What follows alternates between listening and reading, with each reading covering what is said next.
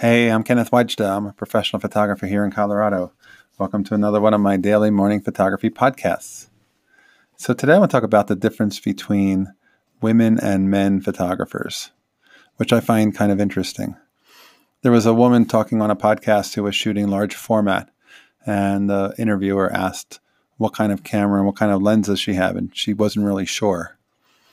And I thought, boy, if that was a guy, he would know every spec of every part of that camera and lens and probably have a dozen lenses.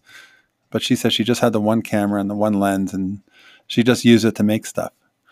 And it really made me think women are photographers who create and men who are photographers who get enamored by the tech and the gear and then create.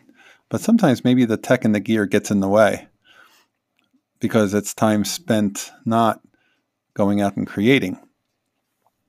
And even on my own podcast, this podcast, and my YouTube channel, here's to goodlight.com.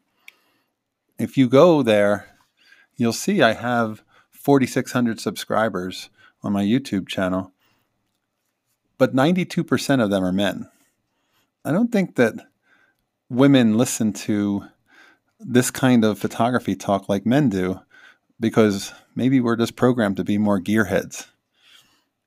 Anyway, that was an interesting observation on some of the demographics of who's watching and who's listening and how we create. All right, that's today's photography talk. I welcome your thoughts. If you're enjoying these, hit the subscribe button. I'll be back tomorrow and we'll talk photography. As always, here's to good light.